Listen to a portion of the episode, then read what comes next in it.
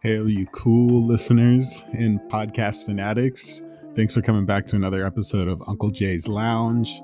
It is your favorite uncle. And today, Julian and I will be talking about all things social media and relationships, whether it comes to the people that you follow on Instagram and like their pictures, and the addictive side of that, and also the relationships that we build on the more romantic side. So we'll be talking about OnlyFans as an empire and how it's affecting us today in a 2021 landscape. Before we do that, I want to check in with my co host, Julian. How's it going, my man? Long time listener, second time host. Happy to be here. I think today's topics are very exciting and on point. And also, we record this, it's somewhere around the one year of the big pandemic beginning and how things have transitioned. And both of these topics have definitely peaked during these quarantines and pandemics. So I'm really looking forward to getting down and hanging out in the lounge. Well said. So to to kind of just jump into it, man, why do you think something like OnlyFans that now kind of uh, blossomed from something that was quite quiet in the mid 2010s, and I believe it started in 2016 or so, is a force to be reckoned with and now kind of like the sexy gig economy in a way. The gig economy, to your point, especially the sexy gig economy that it is now with DoorDash, Uber Eats, OnlyFans, Twitch, online streaming of any nature, has become very easy to access. And I think a lot of people who lost jobs and saw the money that some individuals were making on this platform, they thought it would be best to enter these areas. And OnlyFans, in this example, has made it so easy for someone to sign up, create an account, and create the content that they'd like with very little restrictions on what you can do. And a lot of people I think have this this nature within themselves that we've seen on OnlyFans to promote themselves in a very safe place without any potential harm in the type of content that is typically being produced and associated with OnlyFans. But my main question is is OnlyFans purpose strictly for that type of content? Or is OnlyFans, in the grand scheme of things, more of a hosting site or a YouTube S site behind a paywall? Interesting take you had there, especially because there's kind of now competing forces because OnlyFans is OnlyFans, but before the natural force was kind of like premium Snapchats that people would be going about trying to do or now even Twitter kind of has something similar where it has a subscriber for people that you can follow or at least it's piloting it and talking about it. And essentially you can only you can see like exclusive content if you're subscribed to somebody. So we see a lot of people kind of biting whether they're kind of originating it in their own natural way or kind of imitating it. The OnlyFans model in a lot of ways but I think it is somewhat of the Uberization of human bodies, and even more specifically, I think it's more about relationships, right? Like you have kind of a contractor of work. So these, in this particular case, it's sex workers, and they sell a good and they distribute that good over a platform that charges them a fee to do that, and then people to interact with them. So it's kind of like a, a really new and innovative thing in wrapped up in the same old thing as far as them providing a service of connecting two groups of people that then kind of spur on to have their own ecosystem. So one of the questions that's popped into my mind while you were you're speaking there is if a friend of yours wanted to create an OnlyFans account and produce content from your perspective, what advice would you give an individual who is starting to produce content on OnlyFans or a platform like that? Honestly, I don't have any problem with people doing OnlyFans. Like, I don't care. If you're creative about it, you it can like absolutely change your life, and it has for a lot of people. The the thing that I would think about or like you know mention is that through research and looking up data points and things of that nature, the game is a lot more cutthroat than some might think especially since you know most accounts take home less than $450 per month and that's after commission and then the most common amount of revenue that producers make is zero dollars, and then the second most common value is five. So it's not just 100% automatically amazing money straight off the bat. In most cases, it's kind of like uh, any really, really competitive market with a lot of players in the game. You either got to be lucky or really skilled or talented to um to get to that spot where you're making really amazing money. So I would just say, you know, think about it realistically. Like, what are you trying to do? What do you want to get done in the market, and so on. But what about you? How would you approach that? I think you hit the nail on the head. From my perspective, I'm pretty neutral. If that's what you want to do, that's what you want to do. I think the one piece of advice, and you kind of touched on it, was like you have to make sure that going into this platform, if you're going to be doing provocative content, that this is your plan A and you're thinking of options on how to grow and scale and create a future for it because there is that small potential of people who are trying, oh, I'm going to try this for a month and then they aren't seeing any return or maybe they saw 15 or 20 dollars and then they stop and then that content is out there forever and then you run into that potential problem which is another controversial area where an example in the US a mom and her son were kicked out of a Catholic school because some of the fathers of other students found her content on OnlyFans. And so the question you ask there is it why does why is she being kicked out if other parents at the school are also on the site paying for that service? Because that's how you see the content. You have to pay to see it. And so i think in the bigger picture of things and as you touched on it the grand disparity between the top producers who are actually making in the large amounts you're saying and then the average user who's not really making that much money you really have to be committed. And i think that asks that bigger question about should this also impact someone's future if they tried this for six months and it didn't work out and then a company that they tried to apply for in two years found out about this content? That is the the question that i always wonder about. Is there a balance there? I'm glad you brought that up man because i feel like that's the most interesting part about things like onlyfans is the number one it's clear you know anybody with half a brain could realize that it's not about naked bodies because you can get those for free um, with the internet. They're obviously selling a relationship there, and I I think that that's obviously the the really lucrative part if you can make connections with fans and people, and that's something that's interesting in other places as well. Now, to your point, as far as like how that can actually affect and damage people's relationships, I kind of want to before even getting there, I want to address the fact well i think to be honest i think that if it's a private school then they can do whatever they want. Number one i'm going to give them the right to do that. Is it fair to do? Probably not. But being that if you are trying to i'm going to play the devil's advocate here because i think that she absolutely has a right to do everything legally to kind of provide for her family and all of that good stuff. But as a if it's a private catholic school then they need to uphold the let's say the bible the biblical morality that they have to produce and grow into these kids. So i could see that also being you know something that could be damaging to the rest of the school body for sure.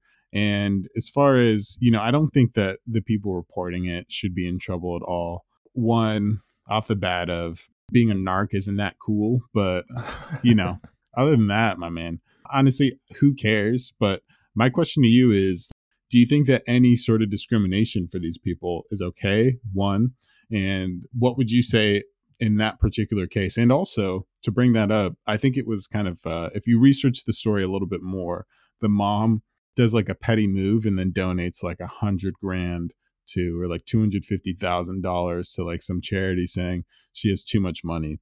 Obviously, that's a flex because she's hurting and kind of embarrassed for her kid and her obviously this woman makes a lot a lot of money like you know hundreds of thousands of dollars a month off this site. But before we get into a whole bunch of other stuff man what is your reaction to that? And should these women who who is absolutely fine and i think it's appropriate to call them sex workers in a legal in the you know in a very legal way is there any ramification do you think? Or you know should there be anything tied to what they do as a job? No. What OnlyFans has done as a platform is created a much safer environment for those individuals seeking that type of work, especially when you compare it to maybe the adult entertainment industry, where based on the article that you sent over, we'll put it in the show notes too, but essentially OnlyFans is cutting out the middleman. So you're actually getting paid rather than making commission and you're not working these very harmful adult sets that are happening. And I think for those individuals who are making the content on that platform, at the end of the day, it's really up to you. It's really up to that person. I don't think if you're qualified for a job and you exceed those requirements, I think, I don't think you have to be hired. I don't think you deserve to be right away dismissed. I think it has to take some consideration on the company like you had mentioned with the private school, if they're private and that doesn't reflect their image, then they have the right to. I hadn't thought about that. In regards to a, a company, I think it's the same thing.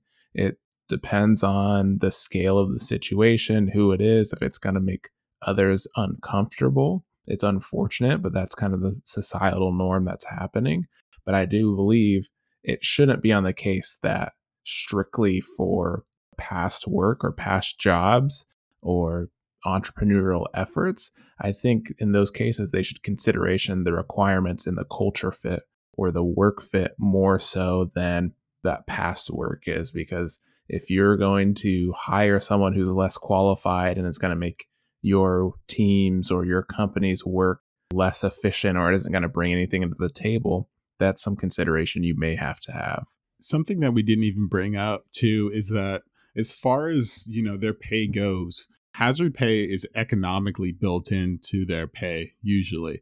So of course you have people on the low ends and like i said there's a ju- there's a bunch of people. So the most common number as far as people making money is zero dollars. So there's a lot of people that aren't making a lot of money but they're also probably not getting a lot of eyes on them. When you actually kind of make it successfully in something like OnlyFans, you're actually getting paid not only for the content that you create and the relationships that you maintain, but also the risk of what you look like to the society and the community. That's just built into the economic model because people that are too averse to that, as far as what it would look like for their family, the ecosystem that they're around wouldn't get involved in that. So that kind of etches up the price a little bit. So there's things that kind of there's checks and balances in this that naturally occur. As far as them getting judged, I think you're right on the money. If somebody can do the job, then that's great and they should do the job. It, it seems like a very capitalistic way of going about it, but I think it's probably the most efficient and right way. My question to you, man, is to kind of switch gears a little bit. Why do you think something like OnlyFans has been so dynamic in the past few years. Uh, maybe an amalgamation of things, especially in this past year. I believe one, I guess for the foundation, you know, how does OnlyFans work? If you're a potential creator, you want to create an account, you make an account, you utilize your name or maybe use a pseudonym or maybe not your name, and you start creating this content. And then individuals find your content and sign up on a monthly fee, whether it's $3 a month, $5, $20. There's these different tiers. And then they're paying monthly for exclusive access to whatever content is being created. And not all of the content of OnlyFans is related to adult entertainment. There are some celebrities who are using it just for behind the scenes Patreon type things, but it's this unique subscription service. But I do think in 2020, 2021, it's been so dynamic because the ease to diversify as a user what you're looking for and you feel like you're part of a community you feel like you're exclusive you may be getting these interactions that are driving you know if you have low self-esteem it's making individuals feel better about themselves maybe it's a an interest that they have that they're going for and they're requesting these special actions or videos or whatever it is individuals can now just essentially say five dollars is what I'm interested in. I'm getting exclusive content. As in the past, there's no way you were ever going to be able to do that. And then the third element, I think, is the news cycle itself was so much free advertising for OnlyFans. And the people who average America has no clue what this is or that it exists. But then as soon as news articles pick up that these content creators are buying, you know, large houses. They're making X amount of money. They're buying these cars. They're seeing this crazy revenue growth. OnlyFans is reporting some numbers. Then people start more and more are, just interested in the site itself and the acts are trying out and then find out it's stick. And OnlyFans has done what a lot of social media companies in the past have struggled with is OnlyFans has been pretty hands off of what the content on there is because people are paying for that service and they're kind of leaving it up to the creator to create those goods, creating an environment where people don't feel restricted or censored in any regards on the platform. It does, in a sense, build. Well, it has to. Well, I was going to say it has to regulate and modulate to a point, right? So, for all of you that have been kind of following along to this OnlyFans journey, in some sort of aspect, you know that I believe it's Bella Thorne. She made a grip, bro, in a week, like a million dollars in a week, and and the big thing was is that people felt cheated and upset because they were promised something and then they weren't given, you know, so they paid and flooded in and they weren't given that. Number one, too, I want to say that it's really weird that this girl that came up off of Disney and being kind of like Disney's kind of a, a kids network and stuff like that, all of a sudden she's like the biggest thing to hit the market as far as selling your body in pictures and stuff like that. So I find that kind of funny. But the main thing that was the huge issue there was the whole fact that she was promising like you know nudes and stuff like that but wasn't delivering on that so good for her for leveraging her fan base but then she abused it in the end by making promises that she wasn't going to ever follow through on and things of that nature so up to that point as far as she gets an OnlyFans, people are super hyped. But then the second she doesn't deliver, I feel like, well, and obviously OnlyFans um, adjusted their pay scale and now people are getting paid monthly instead of instantly and stuff like that. So don't finesse a large amount of people, especially dude, like lonely guys. I feel like that's kind of punching down, which I'm a fan of comedy. So that's totally cool. But in certain circumstances, but uh, I think mm. we know what happens when incels get raged. Overall, I think the platform itself lends to where society in itself is going. I think there's more things happening online. Some people criticize OnlyFans for the type of content it's being utilized for, in the same way that people criticize what YouTube live streaming or Twitch live streaming has turned into as well, where some people like, oh, they're just playing video games and people are paying to watch people play video games.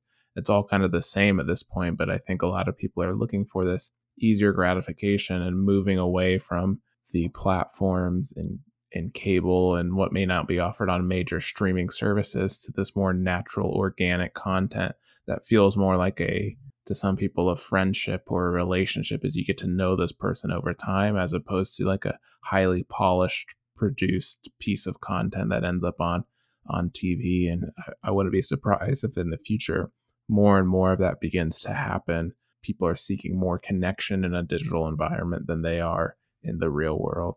I think that this is a perfect link to what we were talking about before with non fungible tokens. And if you guys are interested in kind of cryptocurrency and that type of stuff, listen back to episode one. It's all about authenticity now. And it's even more so than it has been before. It's it's now about people kind of being somewhat organic and making those relationships and illustrating in some sort of way that they're different from others by being original.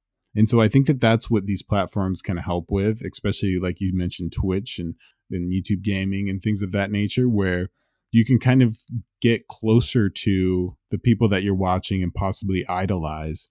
And that's where this connection holds a lot of value monetarily and socially. And what do you think? That's it right there. I think the authenticity is always going to sell, and we've always seen that. And I think people are becoming more and more connected with these digital environments to understand what's authentic and what's not. And those who are authentic are staying around for a much longer time.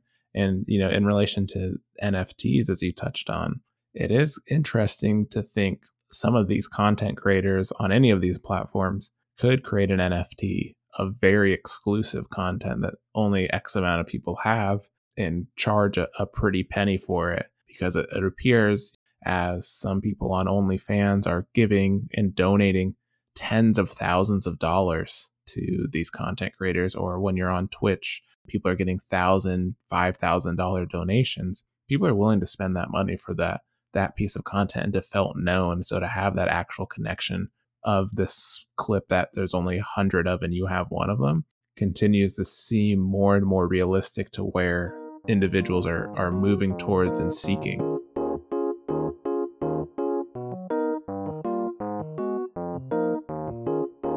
We've seen in 2020 social media engagement has gone through the roof, on screen time has accelerated, and people are taking part in these digital experiences, looking and comparing with friends. And you can see the outrage that's happening, the value that's being placed on this digital format.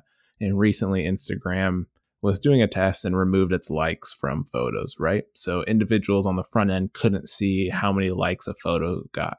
Why does that matter? It doesn't because content creators on the back end are still able to see, and you and your profile, you're still able to see how many likes you got and the metrics and the views and the impressions. But on the front end, it doesn't show so and so with a million followers on top of someone with, or a million likes on top of someone with 10 likes. So the question I ask is why why do you think it matters that in social media people like to see those metrics likes favorites retweets shares whatever it may be?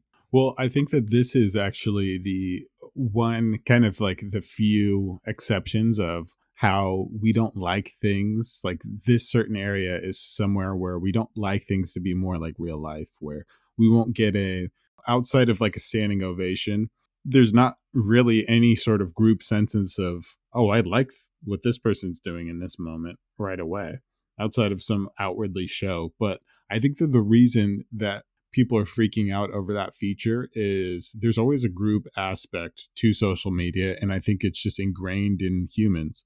Um, we want to be accepted by the group and that's why there's just such an addiction to it. And removing that aspect of it actually makes your experience that has been group oriented into a singular one and removes some of that dynamicism that you would get otherwise. But in your opinion, what do you think you're actually running into when people are freaking out that they can't see the people that that liked the picture or you know oh my gosh like i like this picture but i can't see if my girlfriend liked it or something like that maybe i'm kind of um, really throwing it into a very specific direction, talking about, you know, imitating somebody who's talking about their girlfriend liking another picture. But um, what do you think, Jay? Uncle Tony's gonna do a little demo. Oh, shit.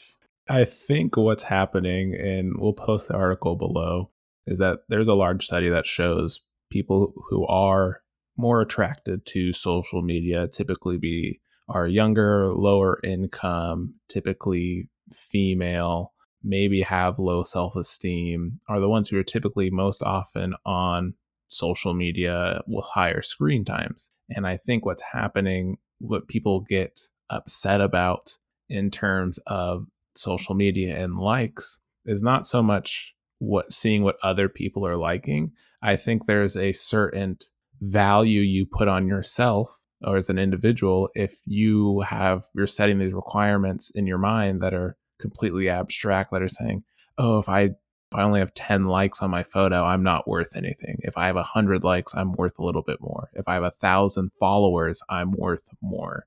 And people are upset that other people can't directly see that their photos or their tweets are doing well. There's no bragging nature there. There's no reward system for them for to say in a casual conversation, someone's like, Oh, I can't believe your photo got 400 likes you know that's a reward to those individuals. However i think a lot of individuals have placed the idea of fame as occurring from the numbers they're seeing on the front end when in reality all of these these influencers who do have those numbers are building this brand and it's not necessarily based on you know those likes are going to get you a certain amount but companies nowadays are smart enough to say okay you have 2 million followers. Look at some of the top, you know, influencers, content creators. Wow, you have 2 million followers, but your posts are only getting 2,000 likes, which to some people, 2,000 likes is a lot. But on the business side of things, it's making it easier to see, okay, you just have a lot of followers, but they are engaged with your content. They don't really care. And I think that's why Instagram is testing that feature to make sure that the influencers and the creators that are being promoted on their platform are going to drive more money to Instagram, drive more screen time to Instagram through these top brands engaging with those those influencers. But it does have that effect on those lower ages, you know, lower income people who are more on there that are associating this value with a number on their photo to their own personal value. Damn, man. Well, I think we just stumbled on Julian's back pocket dissertation, everybody. that was actually super interesting. So, to to echo it back to you, essentially what you are surmising is that there's two kind of forces here.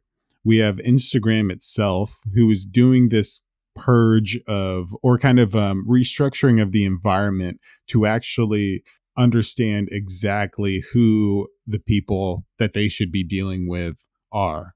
And that goes by actually removing the group function feature to see actually who likes who because they like them instead of this group phenomenon that's happening. So I think that's one thing that you mentioned. And then the second thing is that as a innocent victim of kind of an innocent bystander that sees a drunk driver and gets hit, they are actually that whole thing is affecting people's self-image of themselves, seeing that other people aren't seeing how valuable they are in their own mind, which is directly tied to how many people like their butt pic. Am I am I on the right track? You know that's right. Hell yeah. Originally, right, Instagram was made to share photos, just and that was it. And over time, it scaled into this thing that makes people millions of dollars a year. And I think in turn, as people become more vulnerable and more accustomed to those metrics, that that's how people nowadays are placing their social value or their social ranking. It's almost in scale with what I think it was China. You can correct me if I'm wrong. That was working on a system to rate their their citizens, where people are associating this value with themselves because of a like on a on a photo, and they're posting and editing these photos to show this life that they want others to see, even though that they they don't live that life. In that same regards, is the same reason why you're seeing depression rates skyrocket is because no one was ever trained on how to use social media or how to to look at it or how to take a step away. So if you are on social media and statistically you're a younger female who's in high school and you're doing all this comparison during a pretty pivotal time in your life and you don't feel like you're living this life that someone is portraying and you're associating oh they get a lot of light so they must be rich and famous and have this great life and you look at yourself who's like oh i don't have all this stuff but in reality maybe your life is better than that person who's posting but social media is never going to tell that story if you're always directly comparing yourself with someone else yeah i think you said it really well there and kind of encapsulated this as a screenshot or a snapshot of the dynamics and the moving forces that are coming in contact here. I think it is obviously it's also built for you to be addicted to. I mean, over the past months and maybe years, we've seen how kind of under the hood through documentaries and otherwise of why this thing is so personalized to us and has it almost seems like it's us leading us to stay on there and it's just because they you know have algorithms that are designed to have us interact with these things. And I'm curious, Jay, do you think that there's like, what's the long term play, man? Like, how are they going to make money off the people that everybody likes without the group effect? Is there, is this just kind of, uh, you know, denoising the variables here and saying, we know, okay, so this person likes exactly these things. So it makes it more pure as far as a marketing standpoint or is there something that they can do with the actual influencers and the users who are putting out the pictures like can they make money off there or is it just off the data side of it all excellent point and i think this wraps things into another a point we talked about earlier is authenticity it's going to make authentic content and real content more valuable and authentic individuals more valuable to the platform and to their audience than it is to someone who's you know a little bit more superficial that is necessarily gaming the system.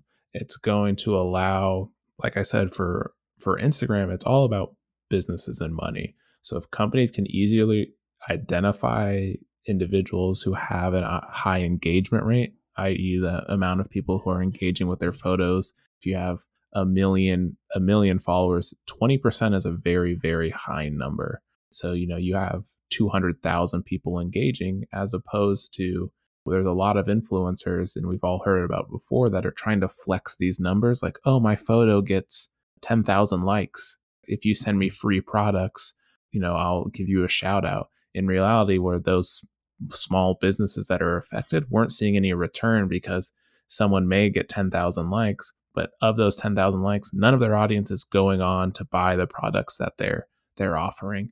And so Instagram is losing out on potential advertisers on their platform, this, that, and a third. And that's kind of how it scales. But I think in the grander scheme of things, Jordan, I guess I'll pose the question first. Do you think social media is inherently good or evil? I think that this question's been asked in a lot of different ways. Do you think X, Y, or Z is evil? And I think that it always comes down to it depends on how you use this tool social media is a concept and it's an idea. It's not necessarily one with characteristics and a heartbeat and everything like that. So I think that it's it has a high propensity to be used in damaging ways. And I think that it's being leveraged that way in a lot of circumstances. But I think for the most part, even with the addictiveness, it is something that humans aren't adept enough to use and you know sophisticated enough to use in kind of healthier ways or ways of moderation. So i would say that man. I think it's it's a evil to the point of how you use it. How about you? That's spot on. I, I don't think the platform itself is inherently evil or inherently good. I think these changes that we're seeing based on lots of research is they're slowly trying to combat some of the the common critiques of these platforms being too addictive, sharing, you know, misinformation and things like that, which are, you know, definitely happening. I think the to me the bigger problem has always been, especially for our generation, right?